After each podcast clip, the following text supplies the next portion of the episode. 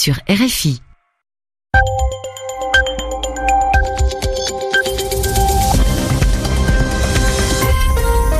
Vous écoutez Radio France Internationale, il est 20h en temps universel, 22h ici à Paris.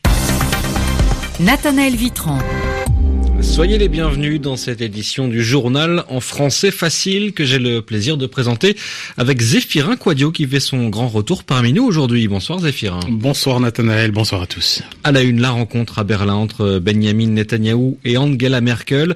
Le premier ministre israélien est venu chercher du soutien auprès de ses alliés européens face à l'Iran qu'il considère comme une menace dans la région. Le sommet très attendu entre le président américain Donald Trump et le dirigeant nord-coréen aura bien lieu le 12 juin prochain à Singapour.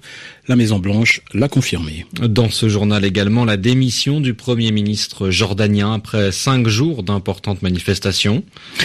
Le massacre des étudiants de Tiananmen par le régime communiste chinois, c'était il y a tout juste 29 ans, un événement commémoré à Hong Kong. Et nous reviendrons également sur cette violente éruption du volcan Fuego au Guatemala. Les coulées de lave ont fait au moins 33 morts. Le journal en français facile.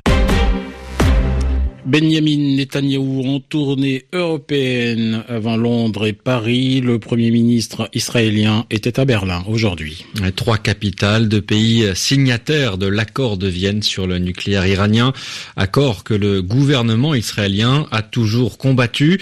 Benjamin Netanyahou et Angela Merkel ont évoqué le Moyen-Orient.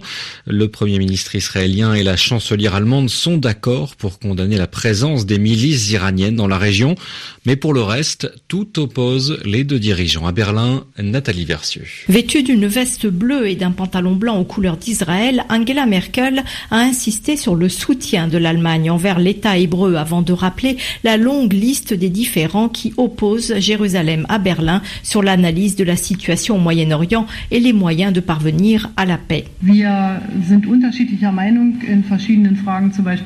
Nous sommes d'avis différents sur différentes questions comme la politique des colonies de peuplement. Reste que chaque jour, le droit à l'existence d'Israël est menacé.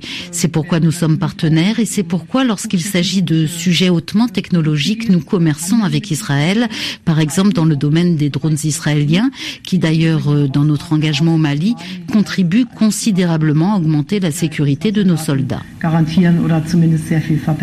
À ses côtés, pendant 30 minutes, face à la presse, Benjamin Netanyahou a semblé pour sa part avant tout occupé à souligner les dangers émanant de l'Iran dans la région. Nathalie Versieux, Berlin, RFI. Donald Trump et Kim Jong-un se rencontreront bien à Singapour. La Maison-Blanche a confirmé ce rendez-vous déjà qualifié d'historique entre le président américain et le leader nord-coréen. Donald Trump avait pourtant annulé une première fois après des propos jugé hostile de la part des autorités de Pyongyang, mais les efforts de ces derniers jours et les discussions entre responsables de haut rang de part et d'autre ont visiblement été suffisamment productifs pour permettre cette rencontre. Les États-Unis, toujours aussi divisés autour d'une histoire, une histoire de gâteau. Un gâteau de mariage, plus précisément. Il avait été commandé par un couple homosexuel, un pâtissier du Colorado. Celui-ci avait refusé, expliquant que cela serait contraire à sa foi chrétienne. Le couple avait porté plainte devant la justice, s'estimant victime de discrimination. Toutes les cours de justice leur avaient donné raison jusqu'à jusqu'à ce que l'affaire soit portée devant la Cour suprême. La plus haute juridiction américaine a tranché et elle a donné raison aux pâtissiers. Une décision toutefois qui ne vaut que pour ce seul cas. La Cour estime que les arguments du pâtissier n'ont pas, n'ont pas été assez pris en compte par les tribunaux qui avaient jugé l'affaire avant elle. À l'écoute de Radio France Internationale, il est 23h et 4 minutes à Amman. Le Premier ministre jordanien a démissionné aujourd'hui aujourd'hui. Annie Moulki ne dirigera plus le gouvernement. Conséquence des manifestations qui secouent le pays depuis plusieurs jours. Plusieurs milliers de manifestants protestaient contre la politique sociale de son gouvernement et en particulier contre un texte de loi, un texte qui prévoit la hausse des prix et des impôts. Sami Boukhelifa. Tôt ce lundi matin, le roi Abdallah II de Jordanie convoque son premier ministre. Hani Moulki, à la tête du gouvernement depuis mai 2016, pose finalement sa démission. Depuis plusieurs jours, le royaume vit au rythme de la contestation. Chaque soir, en ce mois de ramadan, les Jordaniens se mobilisent. Des rassemblements dans la rue pour dire non à la hausse des prix et au matraquage fiscal. Ce sont les manifestations les plus importantes depuis 2011. Il faut dire que la Jordanie est sous pression du Fonds monétaire international. Il y a urgence. Le FMI presse ce pays sans ressources particulières et dépendant de l'aide américaine à mener des réformes. Dans un premier temps et face à la grogne populaire, le roi appelle d'abord les différentes parties au dialogue. Mais le lien entre le gouvernement, les élus, les syndicats et les principaux acteurs socio-économiques est comme rompu. Les syndicats, appuyés par une population en colère, lancent finalement une grève nationale et réclament le retrait pur et simple d'un projet de loi fiscale avant d'entamer la moindre discussion. Sami Boukhelifa, 182 prisonniers d'une prison du centre du Nigeria. c'est en tout cas ce qu'indique le gouvernement, cité par l'agence France Presse.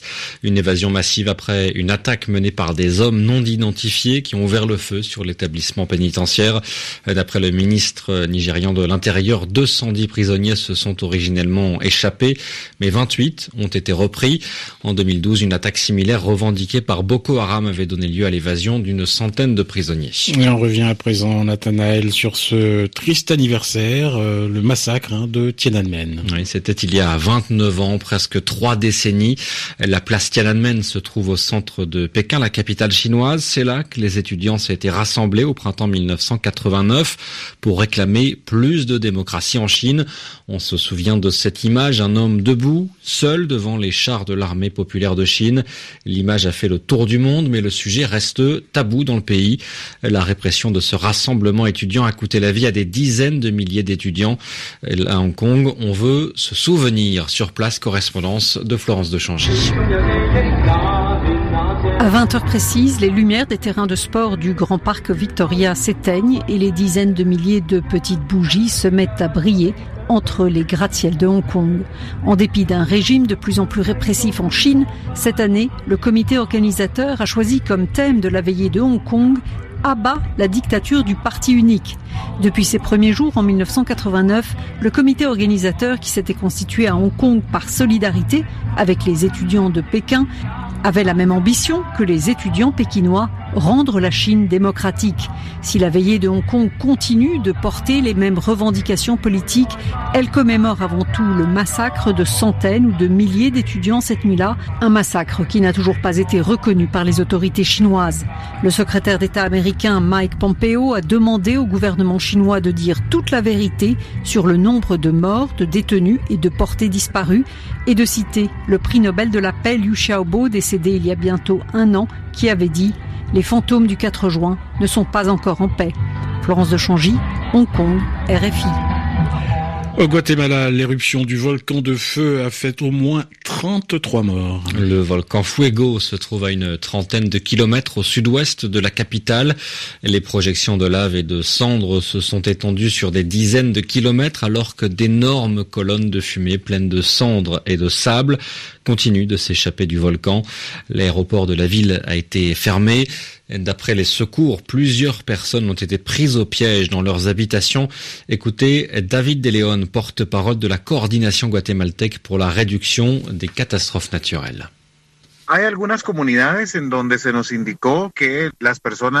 Dans certaines communautés, on nous a indiqué que les habitants n'ont pas pu sortir de leur maison à cause des flux qui s'étaient abattus dans ces endroits.